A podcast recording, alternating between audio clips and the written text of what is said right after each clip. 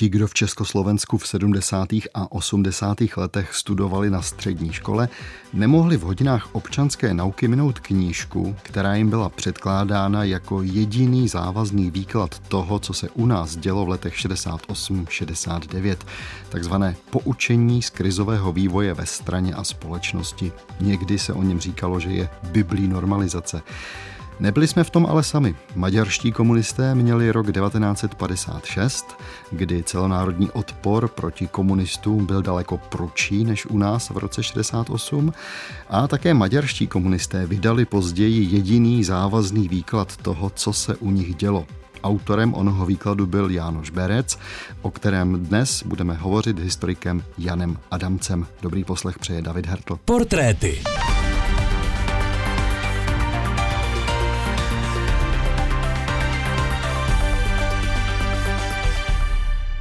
Hezký den, milí posluchači. Pokud snad některé z vás občas napadá, jaké pěkné to třeba bylo někdy v 80. letech, jaké to byly krásné zlaté časy, tak tady je malá ukázka. Rozhlasové noviny 18. prosince 1986.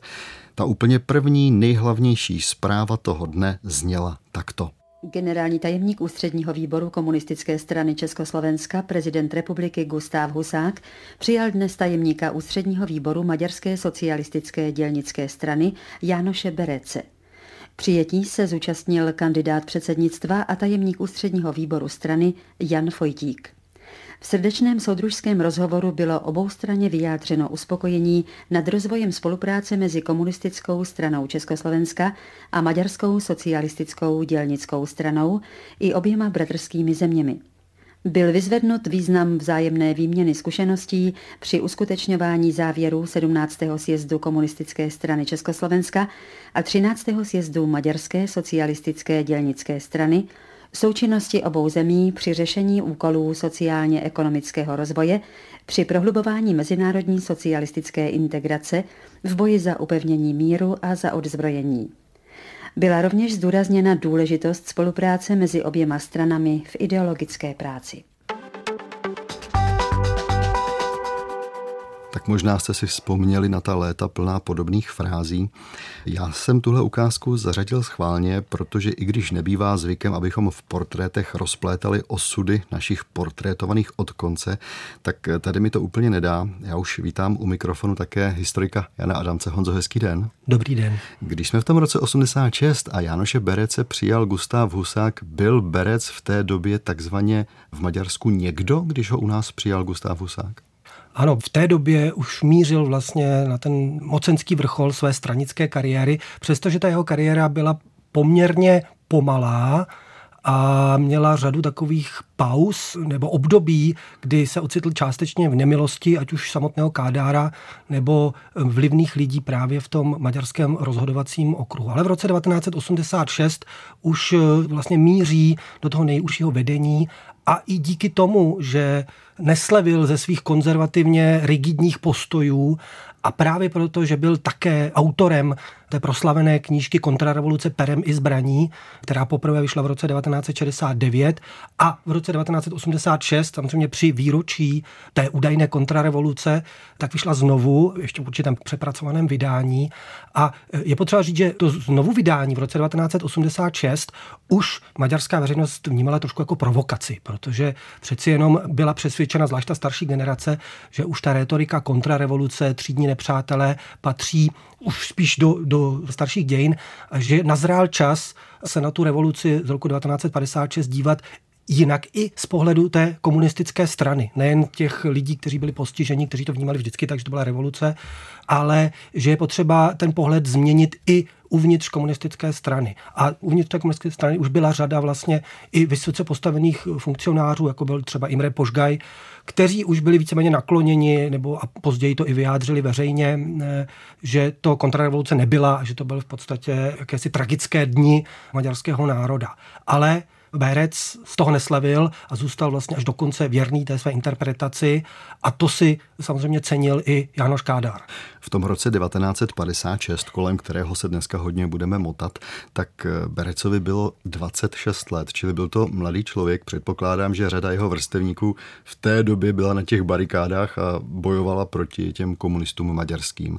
Co dělal on, to si ještě povíme, ale jakou cestu do toho roku 1956 ušel? No, on pocházel z chudého zemědělského prostředí a zjednodušeně by se dalo říct, že on patřil k těm klasickým v úzovkách stalinským vyzdvižencům. To znamená, jemu ten komunistický režim nabídl velmi rychlou kariéru, která ho vytrhla z toho eh, zemědělského prostředí a i díky svému nadání a své přirozené inteligenci rychle postupoval, vystudoval, on studoval historii, ale pak už do institucí pro něj se stal ten Leninův institut, který měl být takovým vysokoškolským rychlokvašným institutem pro stranické kádry a jeho první mocenskou institucí, kde získal eh, zkušenosti, kde nastartoval svoji kariéru, byl svaz mládeže komunistický svaz mládeže. Tam vlastně postupně postupoval v těch tajemnických a v těch eh, funkcionářských funkcích. A tam ho také zastihl rok 1956, respektive vypuknutí maďarské revoluce. A znamená to tedy, že se k revoluci nepřipojil? Nepřipojil, on v podstatě zůstal na té v úzovkách později správné straně. Dokonce údajně o několik eh, málo minut unikl tomu později nechvalně proslenému masakru na náměstí republiky, který se odehrál 30. října, tam bylo to stranické centrum Budapešti a on jen o málo minut vlastně nestihl vejít do té budovy a později tu budovu dobili povstalci a několik těch funkcionářů, včetně budapeštského tajemníka Imreho Mezea, zastřelili. Nicméně on vlastně pak v roce 1957 začíná postupně budovat svoji kariéru v těch nových kádárovských strukturách, to znamená se osvědčil. Do té nové maďarské socialistické dělnické strany vstoupil na konci listopadu roku 1956, což v československých podmínkách je jako kdybyste vstoupili do KSČ eh, na konci srpna roku 1968. A Důležité také bylo, že nad ním držel ochranou ruku a on se seznámil a vlastně byl jeho důležitým takovým patronem, byl jeden z těch eh, tajemníků, kteří vlastně z oblasti eh, podrželi tu Kádárovu moc, vlastně postavili se proti té revoluci, Zoltán Komočin a ten ho vlastně trošku jako navigoval a zároveň nad ním držel ochranou ruku. A další ten jeho důležitý kariérní krok byl, že odešel studovat do Moskvy na několik let, doplnit si vlastně vysokoškolské vzdělání a vlastně i vědeckou kariéru v tomhle kontextu. No a tam začal pracovat pod dohledem sovětských ideologů právě na té své proslavené práci kontrarevoluce perem a zbraní, kterou pak obhájil v roce 1966 Zajímavé je, že ve svých vzpomínkách on, on se snažil, nebo údajně se podle svých slov snažil tu práci směřovat spíše ke kritice toho předchozího Rákošiho režimu a těch chyb stalinistického režimu, kdežto ti Sověti ho více dirigovali, aby tam více zdůraznil vliv těch imperialistických sil, té operace Fokus a vlastně to působení těch západních ideodiverzních centrál, což se nakonec v té práci i objevilo.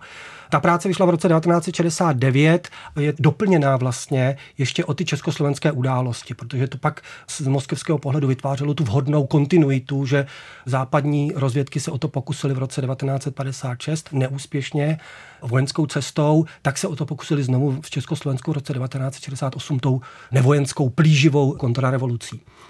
U nás to pak vyšlo v češtině v roce 1970 a bylo to vlastně takové jako doplnění toho poučení z krizového vývoje co se o téhle eh, Berecově knížce, jmenuje se tedy Kontrarevoluce perem a zbraní, co se o ní píše na maďarské Wikipedii, to si teď můžeme poslechnout. Kontrarevoluce perem a zbraní 1956 je kniha Jánoše Berece, kádárovského politika a ideologa, vydaná v Maďarsku v roce 1969 popisuje revoluci v roce 1956 v návaznosti na oficiální stanovisko kádárovského režimu.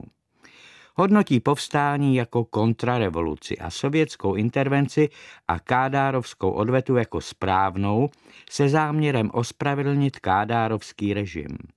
Zdůrazňuje vliv západních imperialistických sil na přípravu a spuštění kontrarevoluce.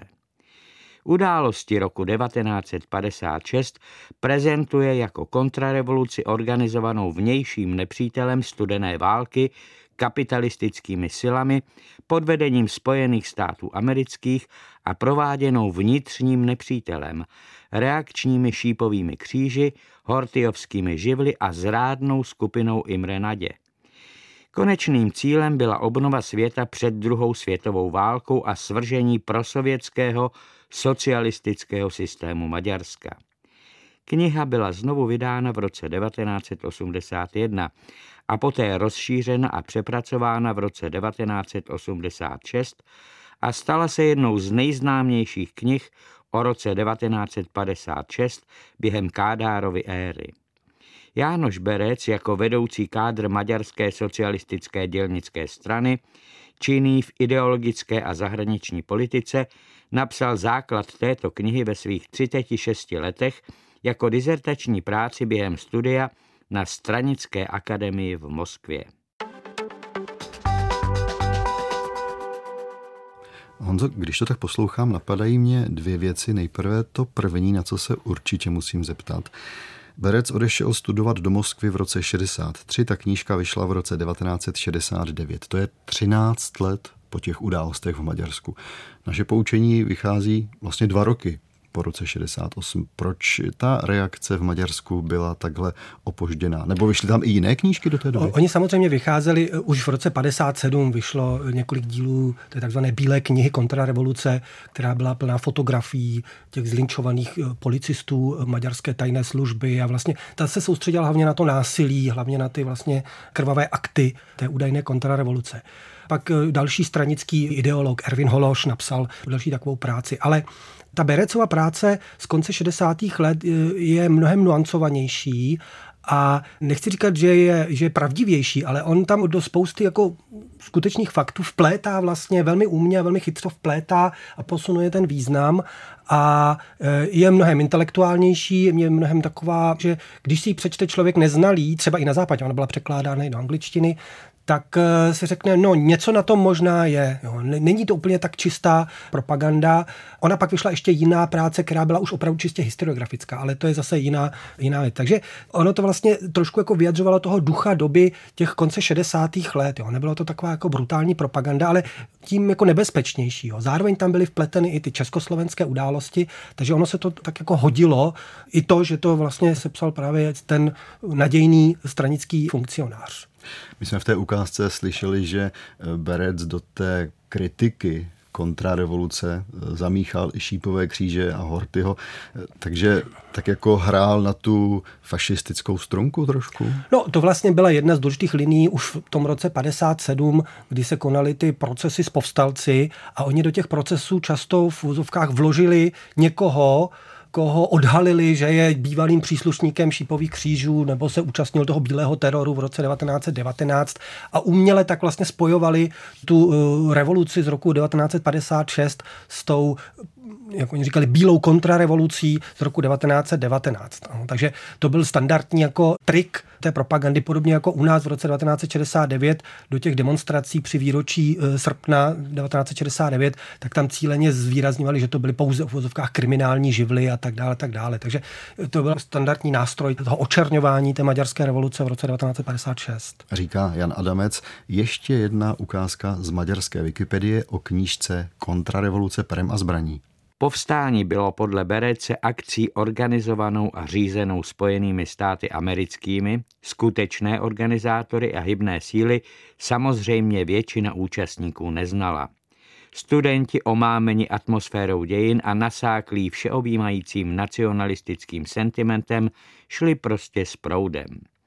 Jak dodává Berec, od první minuty kontrarevolučního povstání se velitelstvím ozbrojeného boje stalo Rádio Svobodná Evropa, které denně dostávalo taktické pokyny dálnopisem z New Yorku. Účastníky ozbrojeného povstání Berec popisuje jako v podstatě reakční kontrarevoluční gengy, obvykle složené z kriminálníků, mezi nimiž mohli být i mladí lidé, oklamaní kontrarevoluční propagandou. Vůdci ozbrojených povstalců byli podle Beréce důstojníci Hortyovské armády, četníci, bývalí příslušníci šípových křížů, zatvrzelí nepřátelé lidové moci a někteří zrádní armádní důstojníci a organizovaný nepřítel našel okamžitou podporu ulumpů a kriminálních živlů, chuligánských individuí, zločinců známých policii. Mezi zatčenými se prý nenašel ani jeden slušně pracující člověk. Berec se vyhýbá faktům o celonárodní masové podpoře povstání a obyčejné lidi, kteří revoluci podpořili, líčí jako oklamané. Zejména někteří mladí lidé se nechali unést větrem revolučního romantismu. Neviděli síly, které se skutečně pohybovaly v hlubinách. Berec píše vědeckým stylem, sleduje chronologii revoluce a neustále mísí skutečné události a skutečné citáty s vysvětleními, která odpovídají vidění Kádárova režimu. Vynechal události a fakta, která byla pro Kádárovo vedení nepříjemná nebo je prezentoval se zkresleným důrazem a za použití náladotvorných rétorických prostředků. Posloucháte portréty. Profily malých i velkých osobností 20. století, které změnily svět. Portréty najdete také na webu plus.rozhlas.cz, v aplikaci Můj rozhlas a v dalších podcastových aplikacích. A protože si povídáme o maďarském politikovi Jánoši Berecovi, pozval jsem dnes do studia historika Jana Adamce. Dobrý poslech portrétu vám přeje také David Hertl. Honzo, z toho zajímavého po roce 1969, tedy po vydání téhle knížky, my už jsme něco řekli na začátku pořadu. Já jsem si poznamenal takové dvě zajímavé věci. Jednak tu orientaci Jánoše Berece, tedy později, když už byl uchycen v těch strukturách maďarských komunistů, jeho orientaci na zahraniční politiku. On se údajně účastnil jednání, která vedla k navázání diplomatických vztahů Maďarska se Spolkovou republikou Německo. Prý se účastnil k jednání o tom, když se připravovala intervence do Československa v srpnu 68. Tak to je jedna zajímavá věc. A ta druhá, že se v roce 82 stal šéf-redaktorem eh, Nepsabačáku, čili novin, které bychom přirovnali k našemu rudému právu. Co to znamenalo v jeho kariéře? Eh, no, to je docela zajímavé, protože my ho máme zafixovaného jako autora té ideologické příručky, ale on vlastně od roku 1966 byl z té eh, Moskvy povolán právě tím svým patronem Zoltánem Komočinem, který se v tuhle tu dobu stal šéfem zahraničního oddělení ústředního výboru. A on si vlastně toho svého berece povolal k sobě a pak společně s ministrem, s ministrem zahraničí Janošem Petrem oni tvořili vlastně vykonavatele té maďarské zahraniční politiky. Takže vlastně eh, ideolog Berec se přesouvá do sféry zahraniční politiky a vede se mu tam poměrně dobře. Ono totiž maďarská zahraniční politika v té době má před sebou řadu důležitých úkolů, samozřejmě koordinovaných s Moskvou. Kromě tedy toho hašení požáru po intervenci vojsk v roce 1968, tak ale mnohem důležitější pro Sověty bylo vlastně příprava té helsinské konference. A k tomu měly všechny ty východní země pomáhat budovat ty mosty k, k, západním, k západním zemím. Takže proto to západní Německo, proto vlastně narovnání těch vztahů se západním Německem na nejvyšší úrovni, že obrežně Nixonem dohadovali vlastně to odzbrojení. Takže je to období poměrně intenzivní diplomatické aktivity eh, celého, celého východního bloku, které je pak korunováno tím rokem 1975. Kromě toho Kádár eh, osobně zadával jako zadání tomu zahraničnímu oddělení, že musí připravit eh, jeho cesty na západ a plánovala se i údajně velmi stál o návštěvu ve Washingtonu, ve Spojených státech, což američané s odkazem tedy na tu maďarskou revoluci odmítli, že prostě Čaušesku ano, ale Kádár ne. No. A tím pádem vlastně on tam postupoval, jenže Zoltán Komorčin se dostal do mocenského sporu s Kádárem a byl odejít tím vlastně on ztratil toho svého patrona a jeho pozice uvnitř toho stranického vedení se ocitla v takovém jako limbu, dalo by se říct. A e, ti straničtí veteráni a taková ta konzervativní klika, přestože on byl také konzervativcem, tak neustále vetovali jeho členství v ústředním výboru. Takže Kádár se sice snažil, nebo snažil se vlastně jako, ale nějak jako za něj nebojoval, jo? nebyl to zase jeho muž. Takže on vlastně byl sice na, tom, na té pozici, on pak dokonce povýšil na šéfa toho mezinárodního oddělení, ale nebyl v ústředním výboru, což byla stranicky jako dost slabá pozice. No, takže nakonec to dokonce došlo do, do té fáze, že byl tedy jmenován tím šéfem stranického deníku Nepsabarčák, což by se pro jiného zdálo jako vrcholem kariéry, ale pro něj to bylo v podstatě jako stopka. Navíc jeho faktickým šéfem se stal šéf ideologického a kulturního oddělení eh, George Acel, což byla vlastně taková jako nesmírně zajímavá, ale trošku jako temná figura té kulturní politiky 60. až 70. let a ten Berec se nesnášel. Z nějakých důvodů ho prostě nesnášel. Údajně o, o něm hovořil jako o sedláckém eh, ideologovi a prostě si nesedli. Takže vlastně eh, Berec musel čekat až do perestrojky, až do roku 86, než vlastně Kádar se zase zbavil Acela a na jeho místo v podstatě jmenoval Berece jako mladšího kádra. Kádar jako na něm oceňoval stále tu konzervativní linii a vlastně tu schopnost i konec konců to, co vykonal na tom zahraničním, zahraničním oddělení. Takže vlastně jeho mocenský vrchol přichází až právě v tom roce 86. Jo? To, jak jsme tady slyšeli v té, eh, v té ukázce, protože přijetí generálním tajemníkem z přátelené komunistické strany to už vlastně vyjadřovalo velmi vysoký, velmi vysoký status.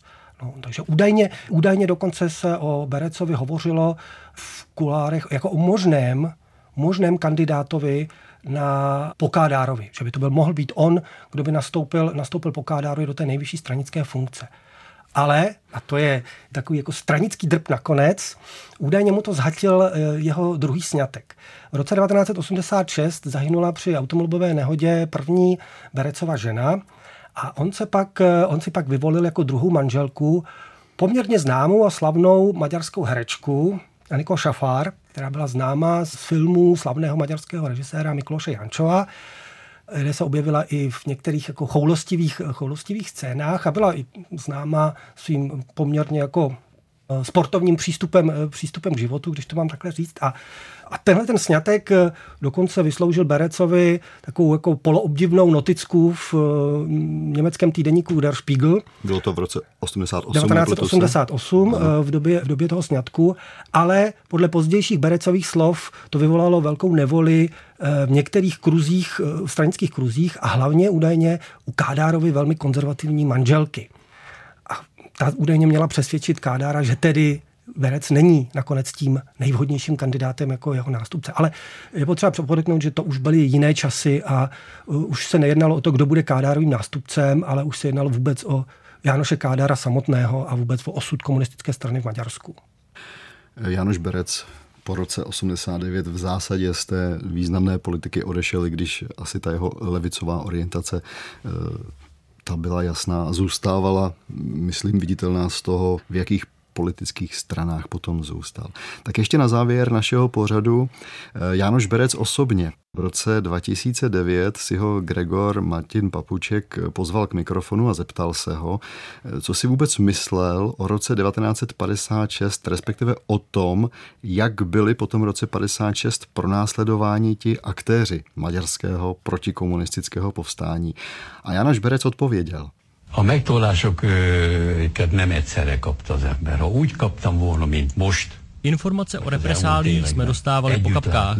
Kdyby je byly poskytovali jako teď v posledních letech, tedy kompletní a podrobné, tak by se měl určitě jiný názor. Vždy jsme dostali částečné komuniké nebo důvěrnou informaci o rozhodnutích soudů a o tom, že soudní verdikty byly vykonány. Popravdě mnou otřásla jenom zpráva o popravě Imreho Nadě a jeho přátel, ale tehdy jsem už překonal pocit, že musím tuto loď opustit.